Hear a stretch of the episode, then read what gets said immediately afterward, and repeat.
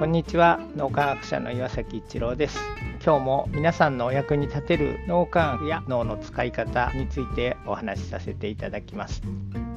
いわゆる偉人と呼ばれてるような人たちのことをいろいろ調べています。そういう人たちは人生のどっかで強烈な応体験をしたということが脳科学の研究から言われるようになってきていて例えば孔子が非常に高尚な道徳観念の高い思想論語を作ったり弟子たちがまとめた文章ですけどそれから近代の哲学者イマニュエル・カントっていう人がいましたけども人間というのは自由意志で生きられるでその自由意志で生きるためには高い道徳観念を持ってでそれに従って生きるからこそ外界に左右されて従属的に生きるんではなくて自分の意志で生きることができるっていうそういう哲学思想を言ったりブッダですねお釈迦様が悟りを開いたまさに応体験というようなことが言われてますしそれから科学者でもアインシュタインとか宇宙の神秘に応体験をしていてそれが相対性理論を考案する大きなエネルギーになったっていうようなことが言われてます。どうもそうやって見ていくと本当に人類の歴史に名前を残すような人たち偉人たちの脳の使い方に共通するものとして応体験というものが脳科学の研究から分かってきました。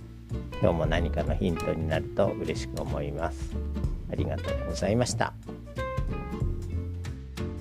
この3分脳みやき気に入られた方はメルマガでも脳みやきのことを発信していますので脳みやきメルマガ検索してみてください。どちらからも脳みやきあるいは最新の脳科学のことを学んでいただくことができます。皆さんのお役に立てると嬉しく思います。今日も素晴らしい一日をお過ごしください。脳科学者の岩崎一郎でした。ありがとうございました。